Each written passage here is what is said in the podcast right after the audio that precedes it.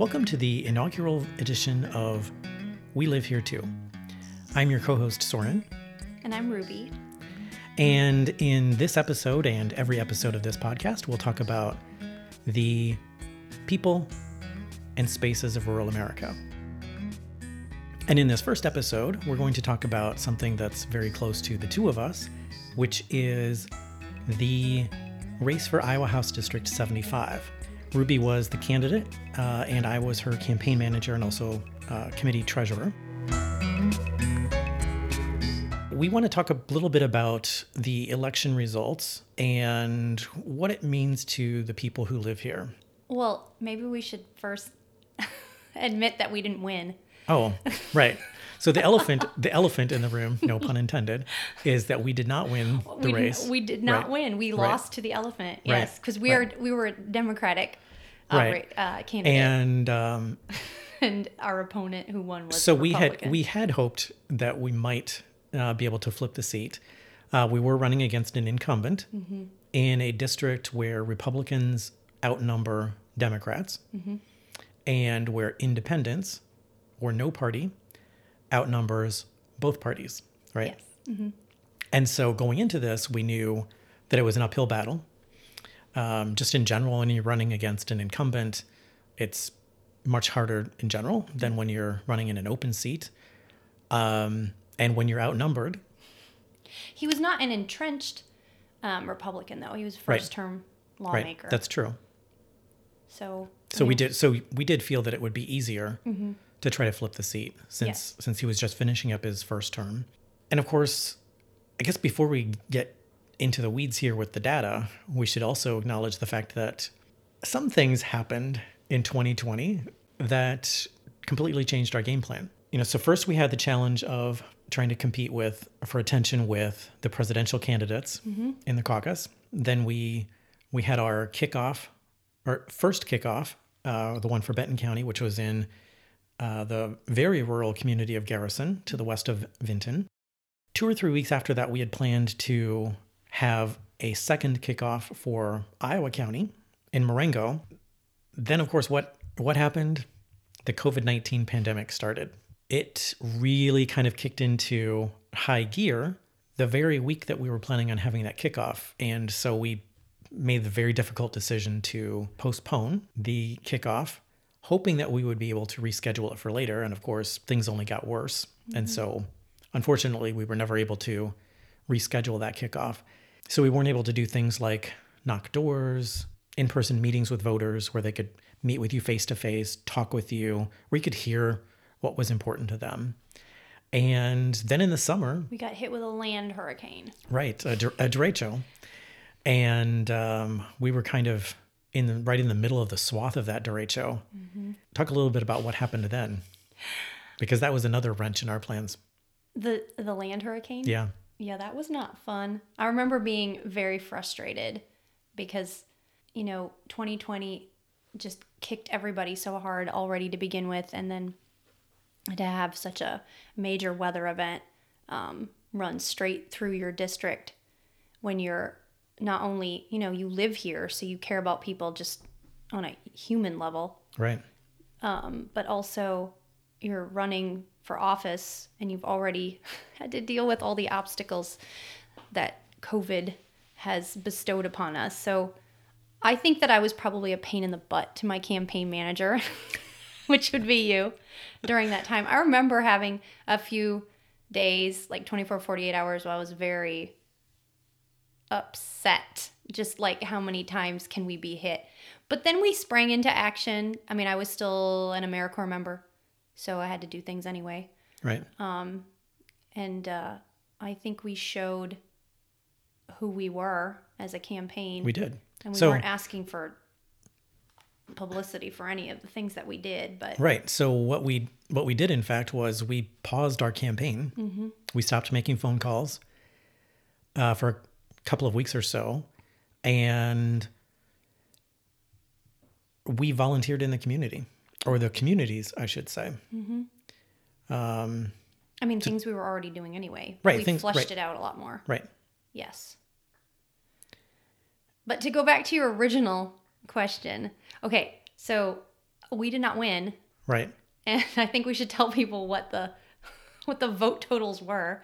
Okay. I think that's important. So our opponent, Thomas Gerhold, um, I think I'm looking at the right data. Yes, received 10,377 votes, Mm-hmm. and we received 5,907 votes, which um, on the surface, I think a lot of people would listen to that and think, wow, not so great. But if you look back through the races, um, you know, over a decade's worth, we actually did pretty damn well, didn't we? I We mean, compared to other Democratic candidates. We did. I don't remember the year, but there's um there was one Democratic candidate several races ago Mm-hmm. who got more votes than we did. was she in the 6,000 range? Yeah. Was Six that, six thousand something. and that would have been when Dawn Pettengill had the seat, right? Not Tom. Correct. Okay. Yeah. And so the fact that we had just over 5,900 votes, the percentage, of course, doesn't look great if you're just looking at this particular race. But as you said, um, that's the second highest number of votes for a Democratic candidate in this district in what, most of the last decade Yes. right? So we can be pretty happy about that, I guess. And then you you were going to say something else about about that. So obviously, the turnout in a presidential election, and in particular this year, was uh, was a lot higher than in than in a lot of previous elections. But is it comparable to the last presidential election when when the previous um, office holder Dawn Pettengill, a Republican, um, was running? I mean, as an incumbent, a, ma- a many-term incumbent. I think it's it's comparable. So in sixteen, I think it is comparable. I mean, I think more people, obviously, because Iowa saw record turnout Right. voted this year in 2020. Didn't we have? I think we had one of the highest um, percentages in the country, actually, of people that turned out to vote. I, th- I think that's right. Yeah. So obviously, we had um, hopes of getting more votes than that. Uh, we did. We did have our um, our win number in mind, and we obviously fell short of that. But I think taking a step back, looking you know across the state in this election cycle, um, the Iowa Democratic Party kept talking about needing four seats to flip the Iowa House. And not only did that not happen, but things actually went the other direction, didn't they? You are now in the whole 18 seats, Something like that, yeah. which is incredible. Right. But it's not unusual when you look at other states, uh, Right. state legislatures, Right. And- yeah, that's a that's a great point. So taking uh, yet another step back, this happened in other states across the country as well. So you know the fact that we didn't do as well as we hoped, Mm-hmm. that's certainly very different from Democrats doing well across the state, and then we, uh, and then in our race not doing well. Yes. So I think that's yet another thing that was working against us this year, which is un- unfortunate. Well, and I think we can touch on right now really briefly, and then we don't have to again, statewide. Okay.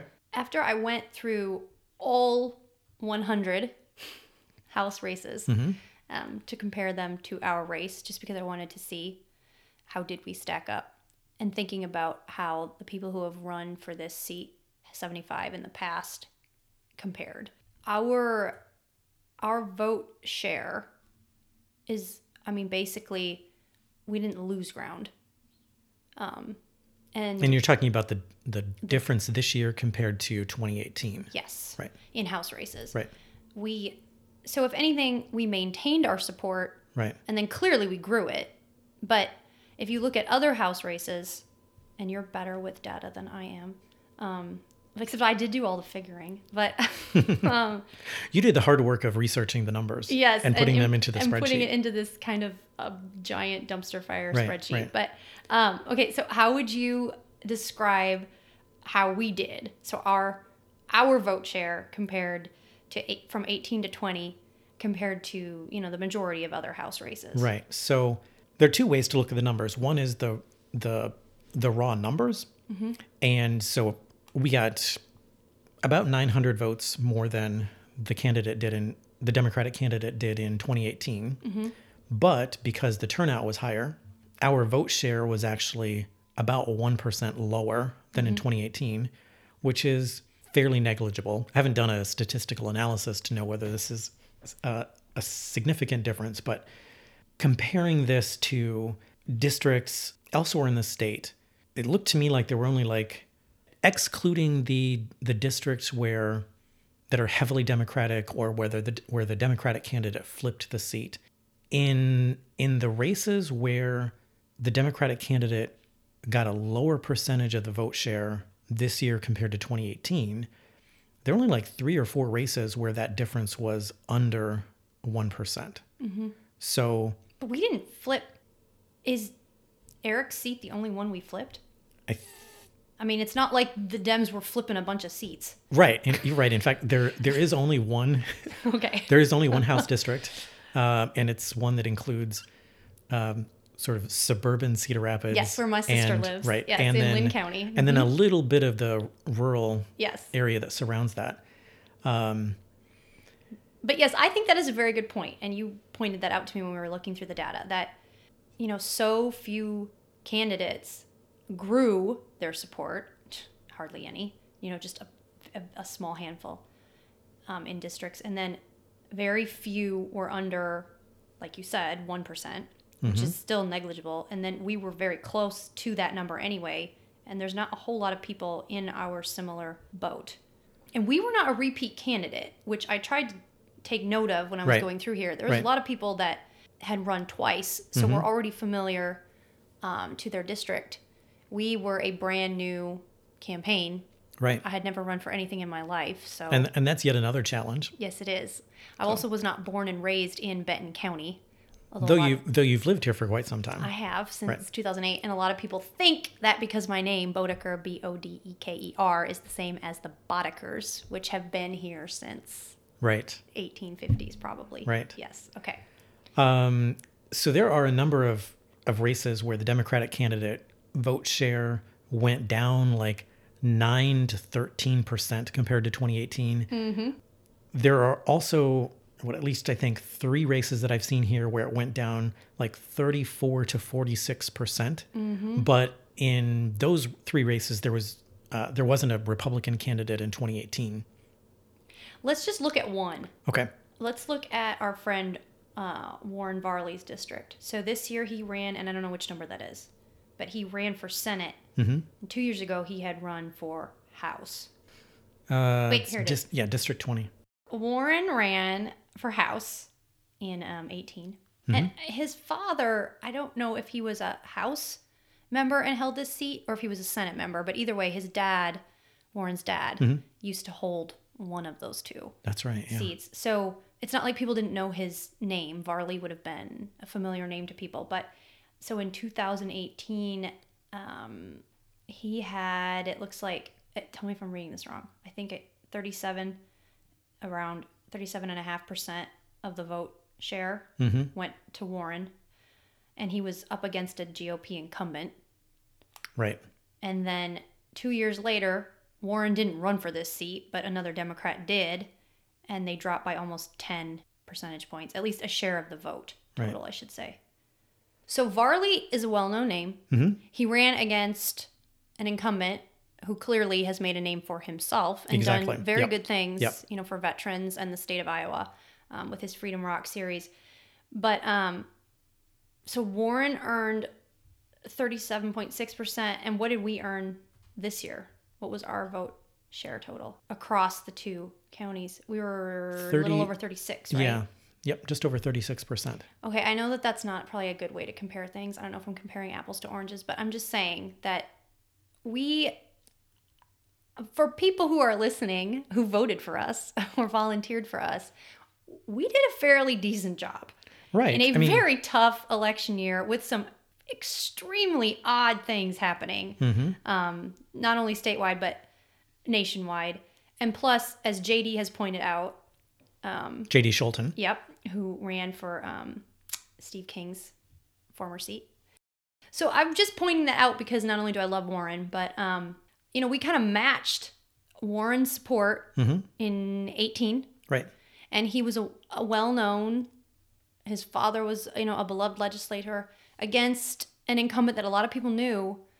I mean, we still, I mean, as you said, one percent is negligible. Right. So And I mean, think I think in a lot of ways this was also a, a base election. And when we when we get a chance to talk said. Uh-huh. to to Darvin, our not a pundit, are not a pundit pundit. um, right? he, um, I'm sure that he'll have a lot more to say about that. But um, yeah, in many ways, this was a this was a base election, and one of the other things working against us is we, we were not on the Republican ticket. We were right? not. Okay, so if you go back to what you had originally set this up with, looking at the Iowa County data and then quickly looking at the Benton County data, when we were going through this like a week ago, you had noticed some very interesting things um, between what we're calling like the rural rural precincts, even though every precinct is rural, and the um, you know rural precincts, which to me like okay, Marengo is rural, um, but then Honey Creek is rural rural. Um, but you tell me what you saw in the data. You're going to make me say this, aren't you? right. So one of the things um, during the campaign, I don't have. I think I tossed the maps, but one of the things that I had done was I went precinct by precinct and wrote down the number of registered voters who were Democrats, the number who were Republicans, and then the number who were no party. Which you still have. Right. I I, I did put them in in the um, spreadsheet for Iowa County that we're looking at here. Yes. Um, but I had also put this on on a map, and one of the things that I that really uh, struck me at the time was how there were so few registered Dems in Honey Creek, which includes the the the rural areas surrounding mm-hmm. Marengo. Also known as Honey Creek. Oh yeah, so we have a disagreement about how to pronounce that word. Okay. I, I grew up hearing crick from my grandpa, and I and I legit thought that crick and creek were two different words. Um, and some somewhere somewhere growing up, I learned that in fact it's the same word, just mm-hmm. pronounced Yes. differently. But I also say aunt, and because of where I was raised, and people here do not say aunt; they say um, aunt. No, that is Okay. that is correct. Okay, but so Honey Creek or Honey Creek, as you say, is paired with what's called Marengo Rural. Right. Okay. Now, obviously, Iowa County was very important to us, and in particular Marengo, because you had you've got some good friends there. You, through AmeriCorps National Service, had spent a lot of time uh, in in the town of Marengo, which is the county seat. It's also the third biggest community in our district. Exactly. Um, and so obviously that was important to us. But then looking at the total number of voters in that portion of Iowa County, there weren't that many. And so it was a careful balance to, you know, make sure that the people in Iowa County felt that we cared about them because obviously we did and Well, still and still do. We've proven to ourselves, comparing Iowa County data Mm-hmm. to Benton County data, we grew our support We did. from the last election Right. and definitely the one before that. Right. Okay, so in in Honey Creek, I'm looking at our race compared to Biden, Greenfield, Finkenauer, Schuster, who would have been everybody up ballot Mm-hmm. Right. from us. How do you how would you describe how we did? And what does that mean? One thing that we should mention is not only did we not win our race, but did not. none of these Democratic candidates won In our district. in Iowa. Yeah, or in Iowa. Right. yes. So so Joe Biden and Kamala Harris won the national election, but they did not win Iowa. but they did not win in Iowa. yes. Uh, so Theresa Greenfield was running for U.S. Senate Mm-hmm. against an incumbent, um, and at one point that seemed like a really promising race that she might actually be able to flip, Mm-hmm. but unfortunately she didn't.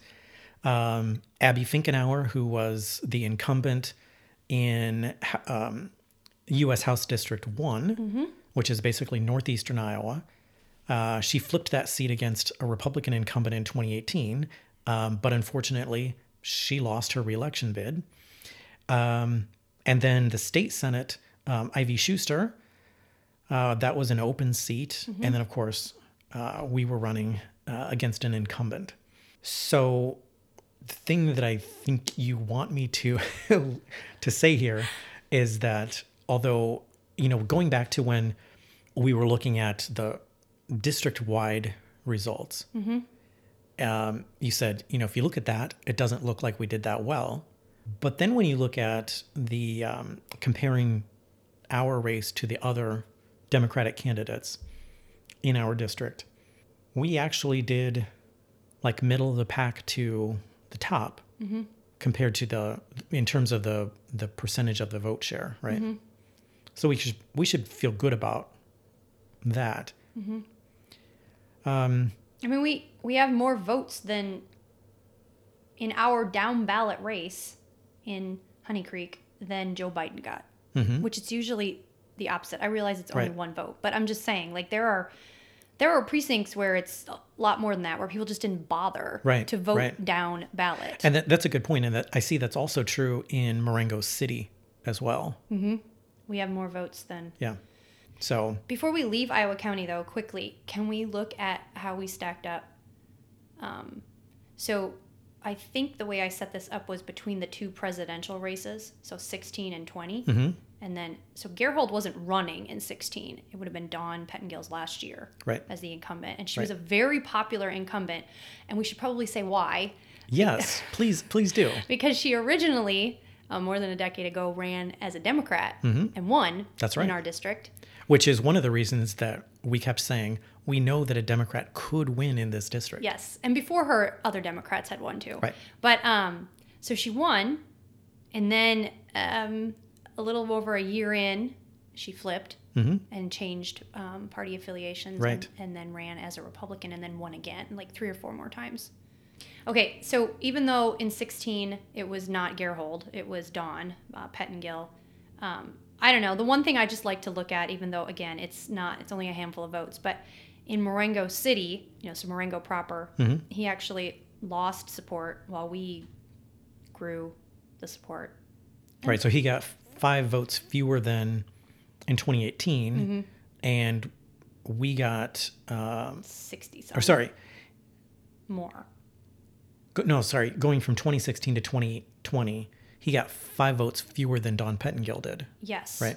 And it, when And there we- was got six- significantly more turnout. Right. I and we got a lot, but- 66 votes more than Mm-hmm. uh, the Democratic candidate did in 2016. And we actually grew. I mean, we grew ours in all in all the precincts in Iowa County. Gerhold did too, but not as much as we did overall. Mm-hmm. Definitely not. Right.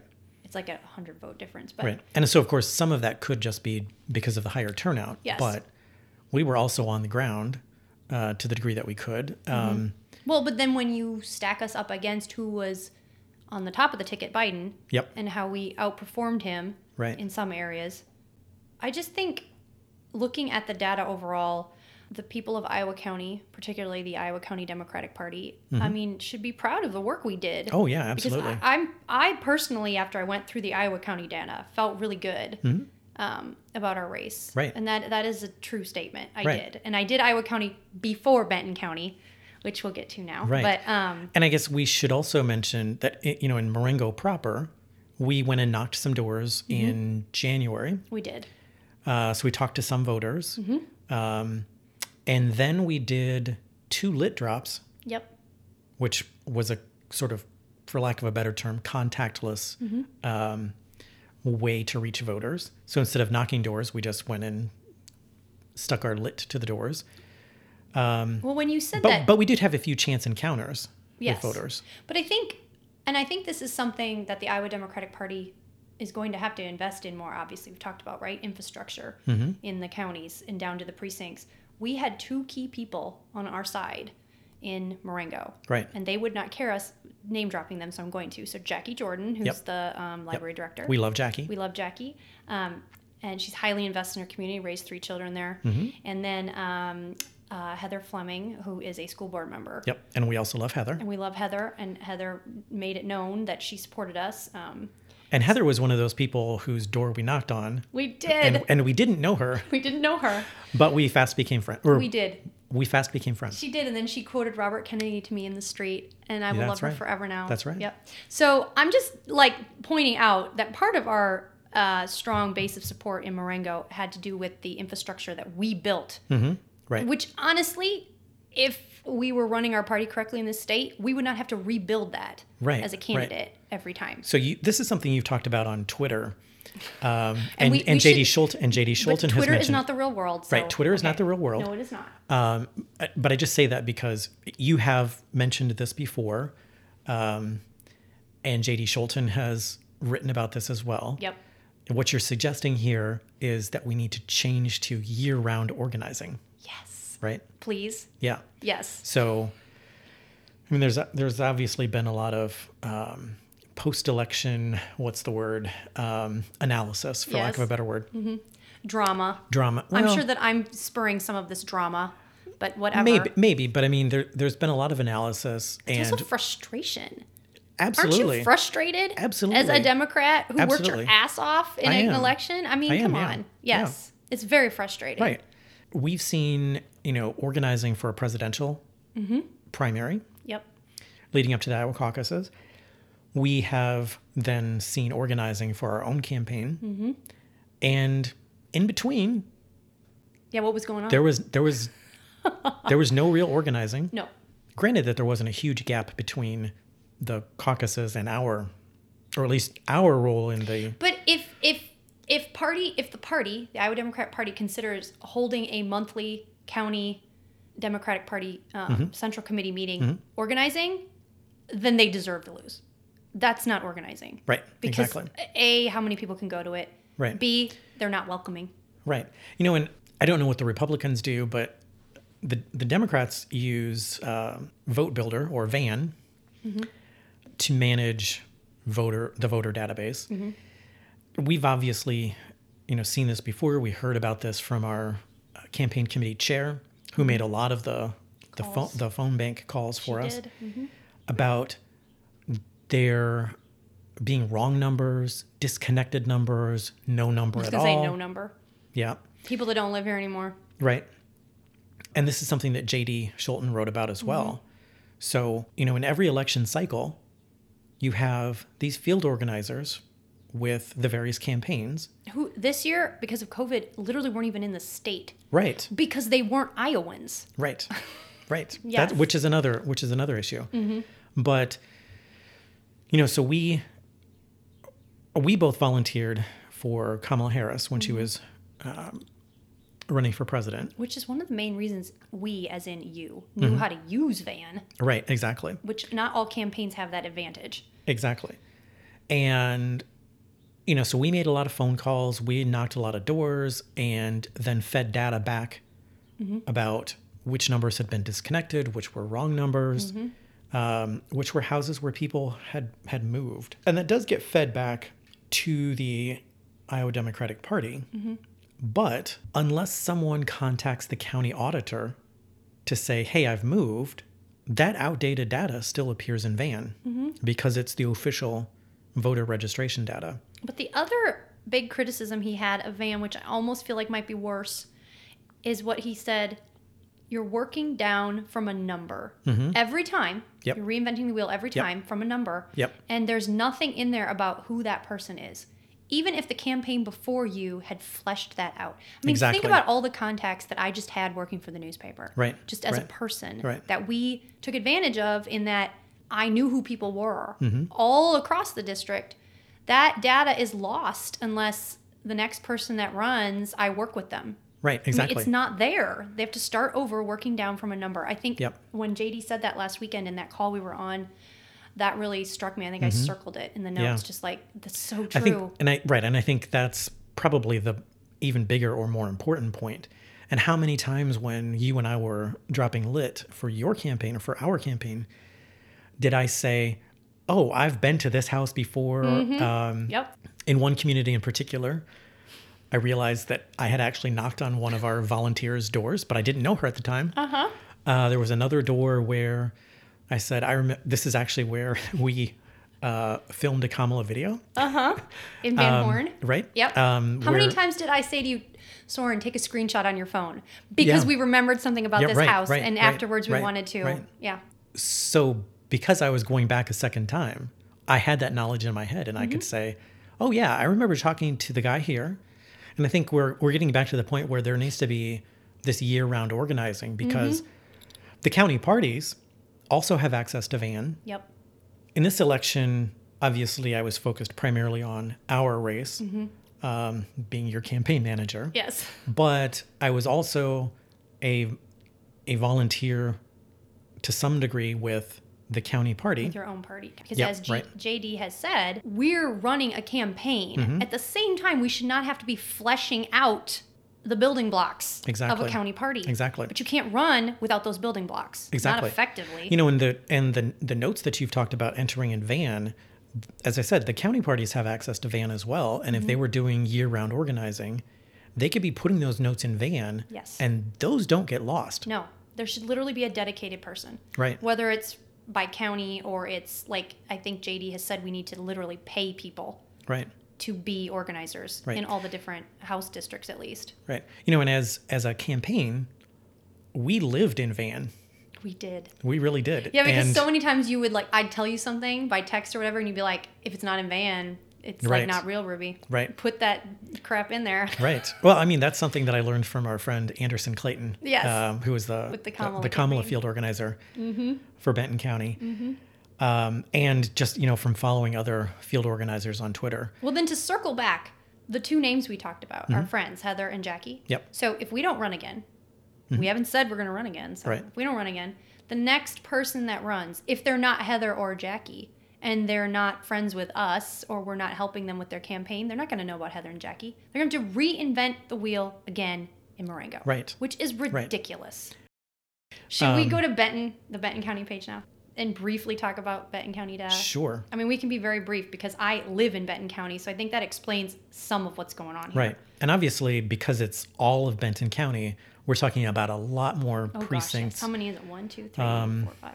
Well, you know how many is it? uh, 19. So, uh, like right off the top, I noticed um, when I was putting this data in that clearly um, in the four Vinton precincts, I had strong support.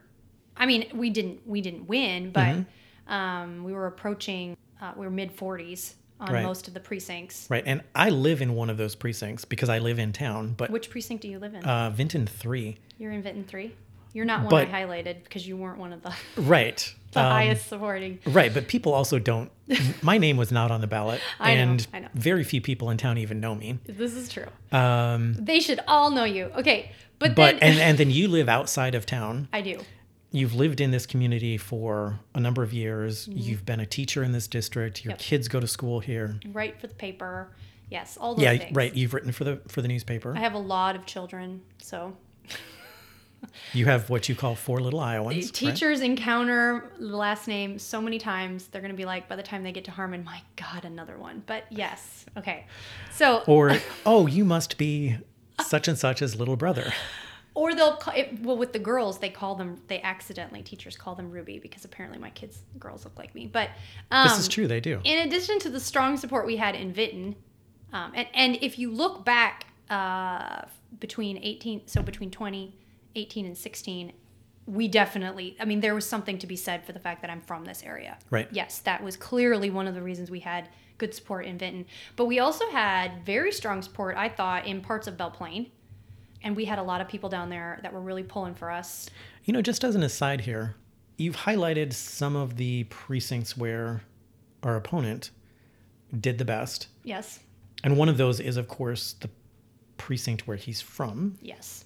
That's not the precinct where he did the best. No, it isn't. The precinct where he did the best is not where he lives. Right. There were like three other precincts where he. Wait, which one did we do the best in? Well, but you could say the same thing. The precinct where Um, we did the best was a Belle Plaine precinct. Dang, go Belle Plaine. Right. Yeah. But then it, it, it, th- they're very close. I mean, it's Belle Plaine and Vinton. Right. Yeah. And then uh, Shellsburg, we did really well, We should also say that in which is where I um, taught. In this entire district, Vinton and Belle Plaine Mm-hmm. are the only two communities where the town is split into multiple precincts. Yes, this is true. And The there are some t- there are some rural. towns where their precinct includes the entire township around it, or in some cases even the next township or two Yes. um, or three surrounding it. But we also had strong support in Walford. Mhm. We're still in the 40s there. Urbana. Yep. I was really proud of the work we did in um, in Garrison, which is like you just said encompasses a lot of Right. townships. Right. Um, And certainly going driving around uh, or walking around Garrison, there were a lot of ruby signs. Mm-hmm. There There, were, more ruby signs than anything else. but if you go down and look at, if you drill down to our support in in the Garrison precinct, you know, compared to other candidates, compared to some of the candidates, it's it's negligible. Like Finkenauer, Right. we were fairly close, but um, But that's also one of those precincts where it's what three three different townships, Mm-hmm. including the town of Garrison. Yeah, but we had more votes than anybody else from top of the ticket down hmm in that in that precinct. I will say, okay, so then the other thing I really noticed And, about and I should say by at least a couple of percentage points, yes, I mean it wasn't just like one or two votes. Right, right. Yeah, so go Garrison. which is kind of a big deal. it is a big deal. We love Garrison. I knew we were having trouble in Norway and Keystone and Atkins Mhm. because we didn't because of COVID number one, but we did not have the time to invest in building the party there, and I knew the party was dying there. But Right. then, okay, so if you go back up and you look at Kane Keystone, so we had 26% exactly of the vote Mhm. share this year, which is terrible, and there's work to be done there. But then if you compare um, the last, you know, two election cycles, so how many votes did we have? Is it 117 this year in Kane? Yeah. And then Polly had a few less in 18, but in the last presidential election, she had 147 votes or six. So, I mean, I realize that these are not huge numbers, but we're also, you know, we're working with not huge numbers here. So Right. That matters. This is, after all, rural Iowa. It is. And something happened. I mean, clearly. And I can't decide, and I know I've asked you this, if it's because, well, Keystone wouldn't make sense, but in like Newhall and Atkins and Norway, do you think it has to do with the same thing that we talked about, like my Vinton effect? Mhm. I live in this area. So you'd think I'd get a bump. Do you think that's part of his bump? I certainly think that could be part of the part of the bump for sure. Because the rest of the ticket did not do as poorly as us in those communities where he, you know, whipped Right. us. Right. which to me if we were going to run again we need to do a lot more investment and the party itself needs to do more investment in those areas Mm-hmm. Yep. Absolutely. if i was a republican and i was looking at this if i was gerhold i'd be like i need to work on the vinton vote Right. because i'm going to Well, lose but more you know, but again, we had been originally planning to have in-person events in every community. yes we were we were going to do a chuck grassley Mm-hmm. or jd Yeah, that's right. we were that's the kind of campaign we were but um, covid made that difficult but then again we've also talked about maybe we shouldn't have gone down that route and we still should have tried to have events like like in tama when we were building the crop art you Mm-hmm. Right. know where you're Right. distanced from the people but when we were dropping lit in some of those communities i really do feel like people were hesitant and i don't think it was just because we were a campaign i think covid someone's knocking your door during a pandemic Right. but then republicans were knocking doors during a pandemic i mean trump had people on the ground knocking in iowa Exactly. so i don't know I mean, we, we did try to be cautious. You know, at least in Benton County, it took what seemed like a long time for the numbers to start rising. Another uh, source of concern, I guess, is when when we were knocking doors for Kamala, looking specifically at the caucus, and we were knocking on doors only of registered Dems, there were several people who said that they were supporting Trump. And we're like, that didn't make sense. that but, happened to us when we were knocking for our own campaign Right, and then- registered right, dems who would say right, are you it- a democrat or a republican Yeah, and then it happened exactly, and then it But then we again. also had so many people that we know in Vinton crossed party lines. right. A because they told us, and B looking at the data. Yep. That There, voted yes, there us. was there was one particular um, house right on the state highway going through the middle of Vinton where you and I Oh. both heard from multiple people about Yes. the fact that there was a Trump sign and a ruby sign. two the ruby same- signs yes, for a while. Yeah. You know, my kids call that the Trump house. Right. That that is now the Trump house. Yep. Even though it should really be the Trump Ruby house. We know how the election turned out. We've now drilled down in all the precincts, Mhm. whether it was a fool's errand or not. But I think under everything that we discussed, the parameters of this campaign, we did fairly well. Mhm. And compared to other candidates statewide and in our district on the ballot, we did well, if not better. Right. And mostly it was better. It's not tooting our own horn. I think what that's But it's something that we can be proud of. well because we did the work. We did. I mean, we did. and it was a lot of work because it was party building at the same time, That's right. which is not necessarily something you should have to do every single election. You Right. should not have to rebuild the party from the ground up as a candidate every Exactly. single election. Hashtag year round organizing. Yes. because we live here too. Because we live here too. We, we don't just appear during the election. Right, exactly. So we've talked a lot about the data, the election results. Let's take a moment to talk about some of the conversations that we had. We've we've alluded to a couple of them already. Um, so, what kinds of things did we hear from voters, and you in particular? Did you hear from voters? At you as the candidate. I think, I mean, and this would be after COVID hit, the pandemic Mm-hmm. became a huge part of our campaign. I think what a lot of people seem to appreciate about our campaign and me as a candidate was the fact that we were invested in this space. Right. And I know that that's not necessarily a huge part of the party platform, but I think, as our friend Jason Snell, who did our campaign video, pointed out, people vote with their guts. That's what they vote with That's true. And it's not necessarily your list your planks your millions of plans. That's that's not really why a whole lot of people vote. Um, and then those people in turn tell other people that you know this person really cares about this space. And on top of it um, she seemed to understand that as a working person i don't have time at the end of the day to worry about the fact that my kids' schools don't have a librarian, or to worry about the fact that my school might be closed down, Right. or to worry about the fact that my daughter, who works as a nurse, is not being protected at work. I mean, just various things that people then, when one, and it, that's how farmers are too. When your neighbor is doing something, if your neighbor puts in cover crops, you're going to ask him about it or mm-hmm. her. And that is then in your head going to make it possibly okay to then try cover crops yourself. I have Right. heard that from so many soil and water conservation district commissioners that that's what it takes in Iowa. That's why the caucus system worked because it was neighbors talking to neighbors. That's how our politics works. So Right. I think people are honest to God. Okay, number one, people in rural America are scared, Mm-hmm. which is why I think a lot of people vote Trump, whether they can they recognize it or not. Right. And then number two, people in um, Iowa and rural Iowa and rural communities are scared to admit they are Democrats, or they don't know they're Democrats. Right, because you heard um, something from a couple of people. One one person said after watching your campaign ad Okay. that Oh, I think I know what you're talking yeah about. yeah yeah, that Uh-huh. you she, she thought you were a Republican but just didn't realize it. Yes. And, And, in and in fact your campaign ad was all about democratic values. it is and- so in fact she didn't realize that she might actually be a Democrat. Democrat.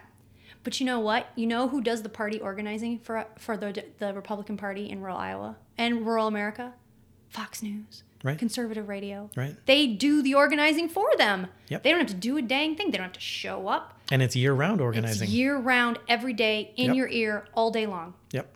Especially for people, and you know there are so many people that can recognize this that have family members who you walk into their house and that's all you hear is Fox News, Mm-hmm. whether it's on the radio or it's on the TV, all day long.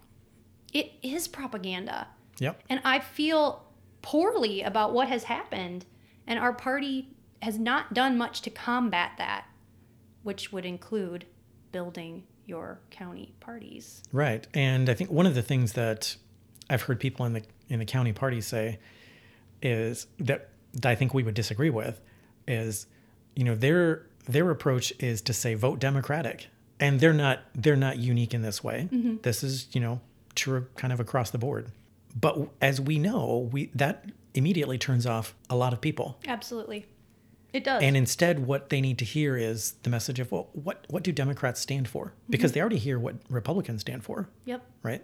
Well, and it almost needs to be because, like I've said, we're scorched earth here now, our Right, party, and we right. were before this election, as many rural candidates in Iowa were saying. Right.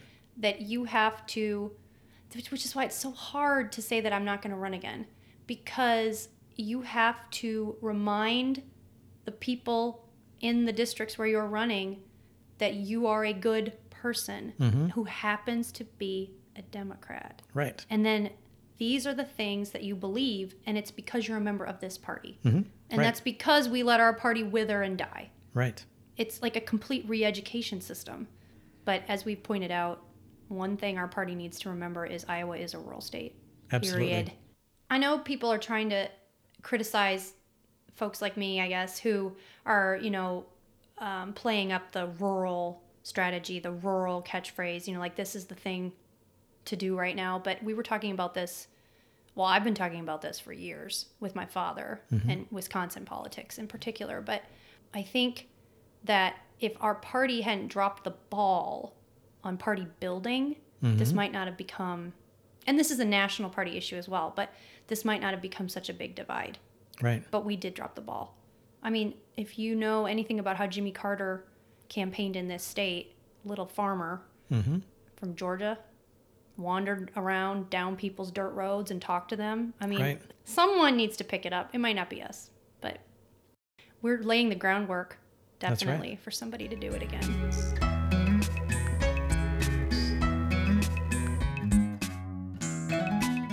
Our good friend and small town newspaperman Darvin Graham, who hails from rural Tama County, uh, will be joining us each episode for a segment we're calling Not a Pundit. We'll discuss Iowa politics and rural issues with Darvin.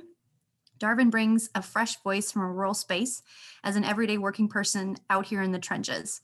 And now let's welcome Darvin to the show.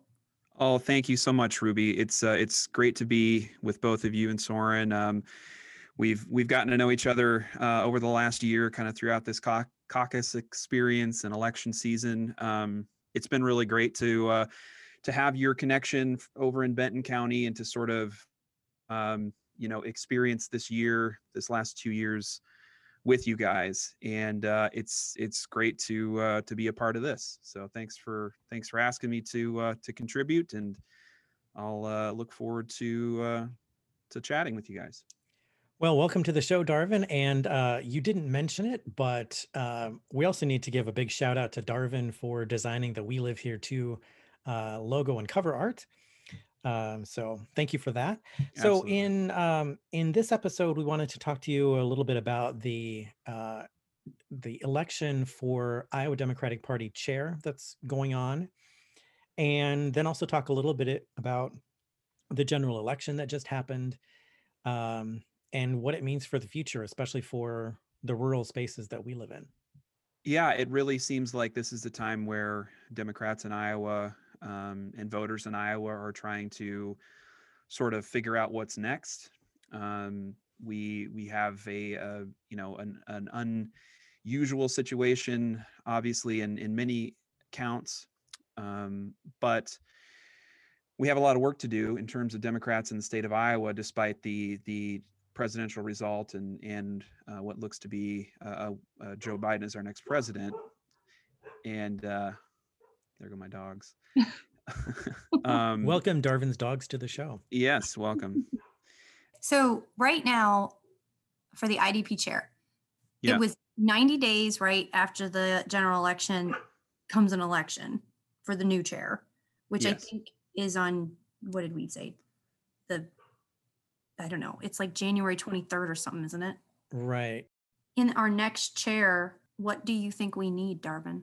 I'd like to say we need um, Ben uh, Wikler from Wisconsin to just come down here and be our chair, but that is clearly not going to happen. But so, but barring barring that, right yeah we we are uh, we're iowa we're we're we're not anybody else that's for sure and um and yeah I, I- think the first and foremost thing that comes to mind when i think about who will be selected um as party leadership for this next year is that it, it really goes beyond who this individual uh, is and and what they um, can do individually. I think um, in my from what I've observed, from what I believe, I believe that there is some pretty f- structural, foundational um, changes that need to occur within the party, um, within the national party, within the state party as well,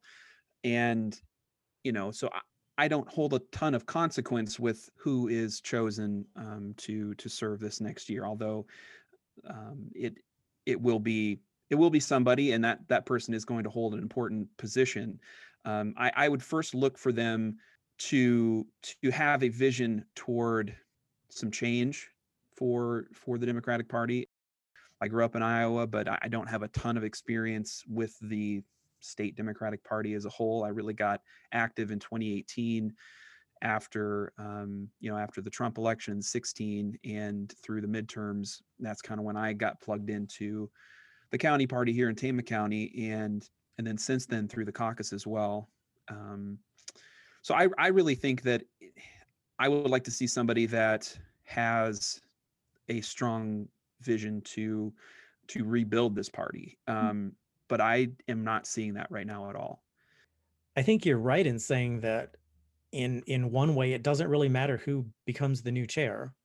They have mm-hmm. to be willing to uh, to make some changes because this is this is a, a moment of reckoning for the party and something has to change. I agree. I think it's it's helpful to to also recognize that this that these kind of conversations that the the Democratic Party needs to engage with rural voters more and needs to kind of reclaim some of the some of the districts and and places that they have lost in in past cycles is something that's been going on that conversation's been happening i think for for a while. I don't i don't i don't have a date to really pin it to but it really seems that 2016 was 4 years ago now um, and and that was a that was a big election and and a and a, a difficult time um, for for Democrats in Iowa. And I think that you know, as I've kind of looked looked up some of the names that have served as as party chairs, you know, going back to you know 2006, 2008, somewhere in that area, you see the same type of rhetoric being used that we need to um, we need to really listen to voters. We really really need to get out there and just really do it.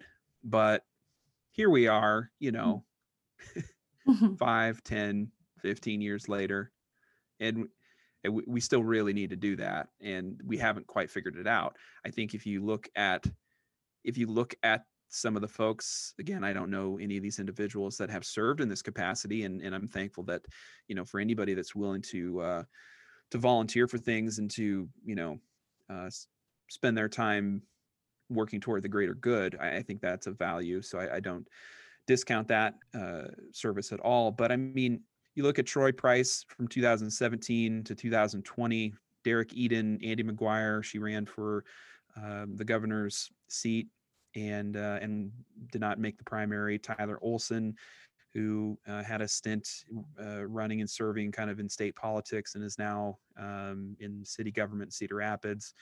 Scott Brennan, Sue Dvorsky, Michael Kiernan, um, all the way back to Sally Pederson, if we want to get the Benton County connection there, mm-hmm. um, to uh, to you know 2005, 2004 era, and you kind of look at those folks, and those are not big names in Iowa politics, at least right now. I mean, you've got you've got folks that have run and and done some some things, um, but but you don't have I don't see those folks having, you know, big, big elected offices on their resumes either before or after when they've run.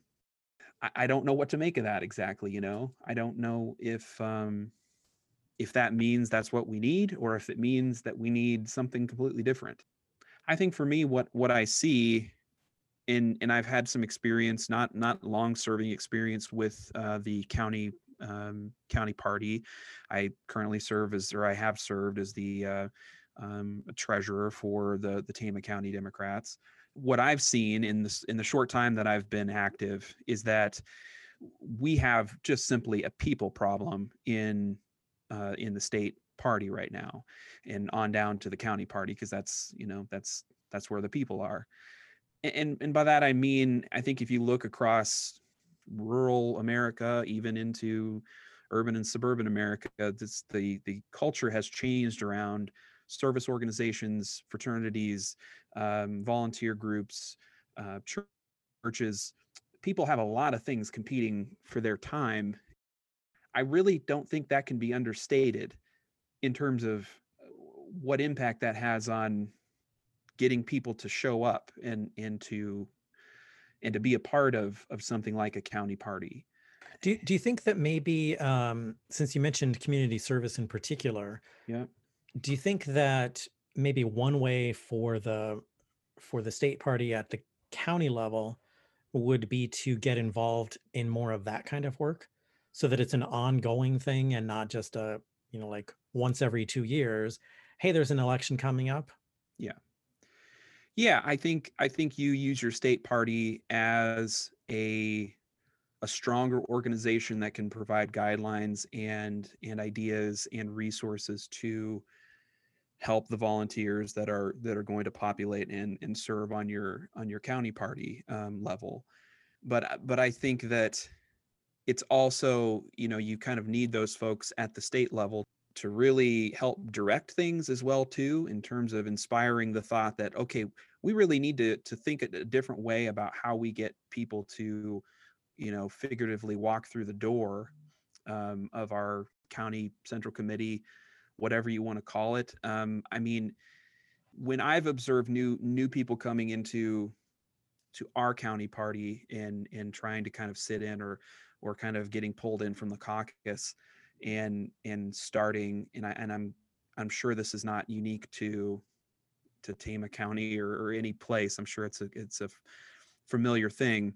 But what you've got is the same five people that are probably burned out that have been serving on those organizations for a long time, kind of hashing out Robert's rules of orders and going through procedure and just kind of going through the steps of um, executing things like uh, conventions and and um, working through a platform and, and doing those kinds of procedural things that if that is all that's happening at the county level why on earth would somebody who's got no experience and is not even really a part of it is just kind of like just getting there why on earth would they want to to give their time on a regular basis to be a part of that? That just doesn't that just doesn't make sense in terms of you know if you kind of reduce it down to hey come be a part of our thing and i think you can in some in some instances because at the end of the day what we really need in in the county party and with with with voters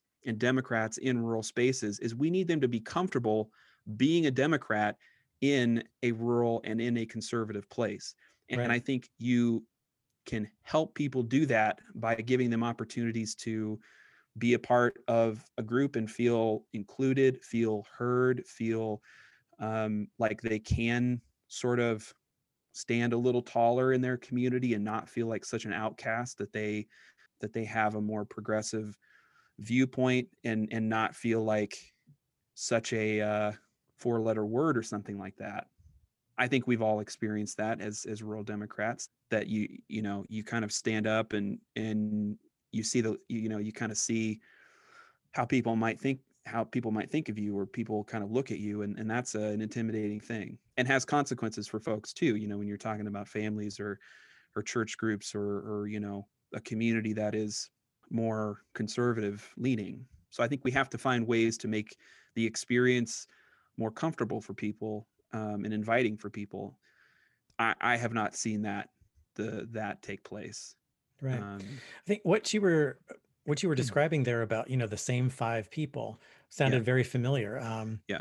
I moved back to Iowa nearly a year and a half ago now, so summer of 2019, mhm, and met uh, the field organizer for Kamala Harris, mhm. who asked me about the the Benton Dems monthly meetings, and I had no idea that there was any kind of county structure, uh, Yeah. county party structure, and so I went to a county Dems meeting um, just because the the Kamala field organizer Anderson, Yeah. um, you know, said you should you should come. Shouts to Anderson. We love Anderson. Yeah, shout outs to Anderson.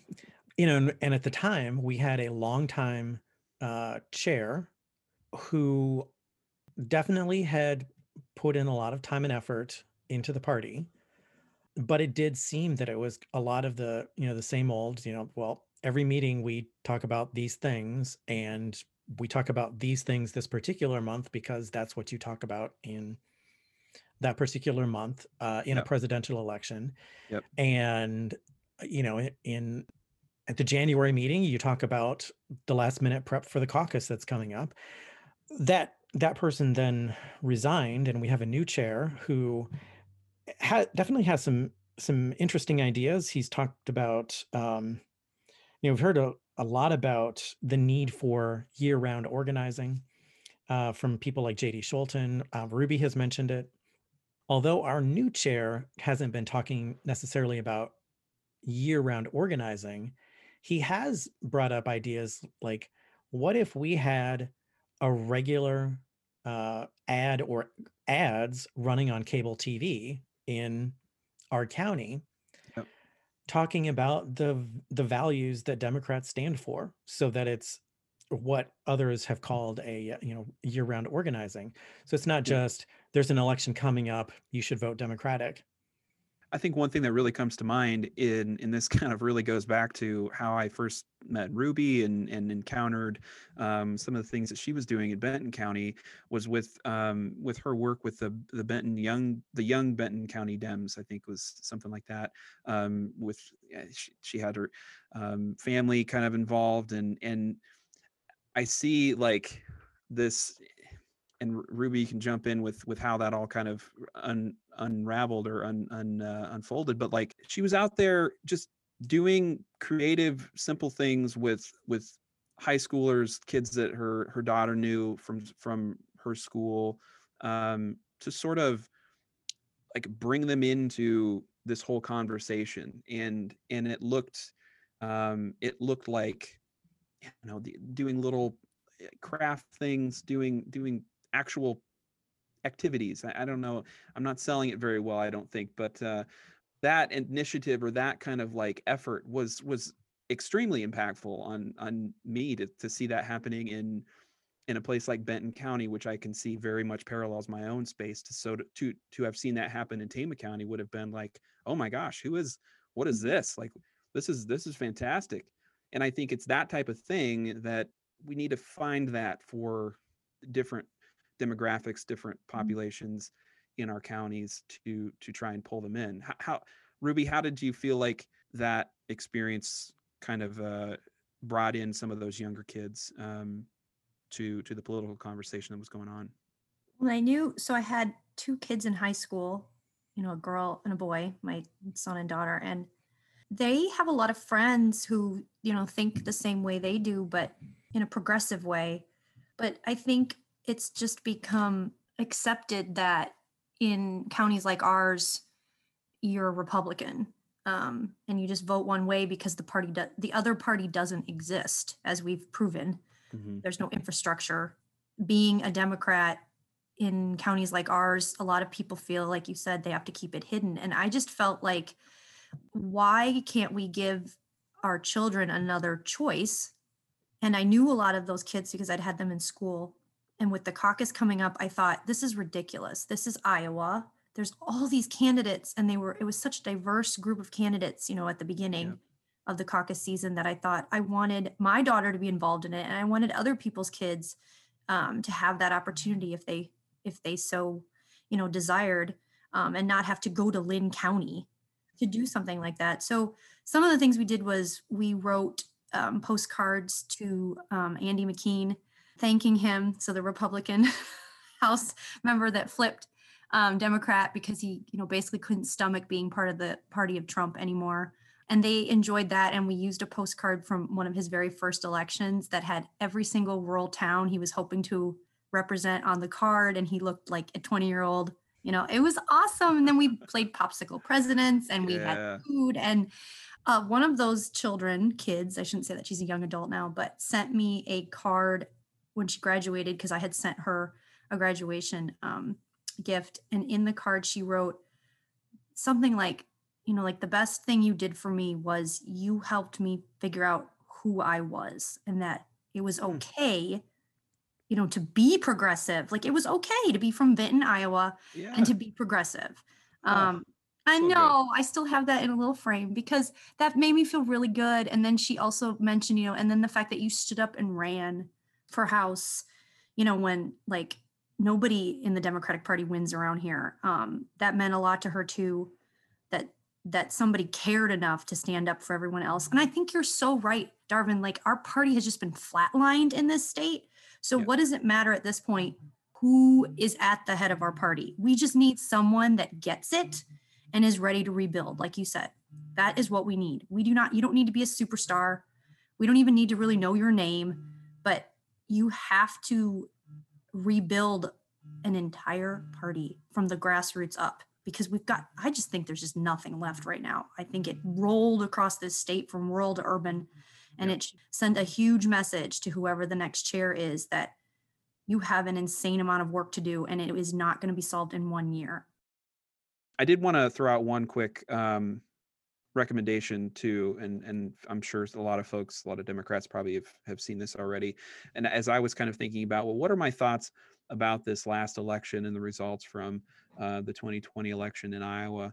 I, I really enjoyed Iowa Press television program had an interview with uh, Ann Selzer, uh, the pollster from Des Moines, um, on uh, shortly after the election, and she has just uh, she she puts together some some I think some expert analysis on what happened, why some things might have happened, and um, it, it's just a great conversation. So I think uh, I found that really helpful when kind of trying to think about what happened in in Iowa in the last in the last year and in the last election. So I definitely recommend checking that out. It's on YouTube or on the Iowa PBS uh, website as well. So that uh, I jived with a lot of things that that, that she was saying for sure.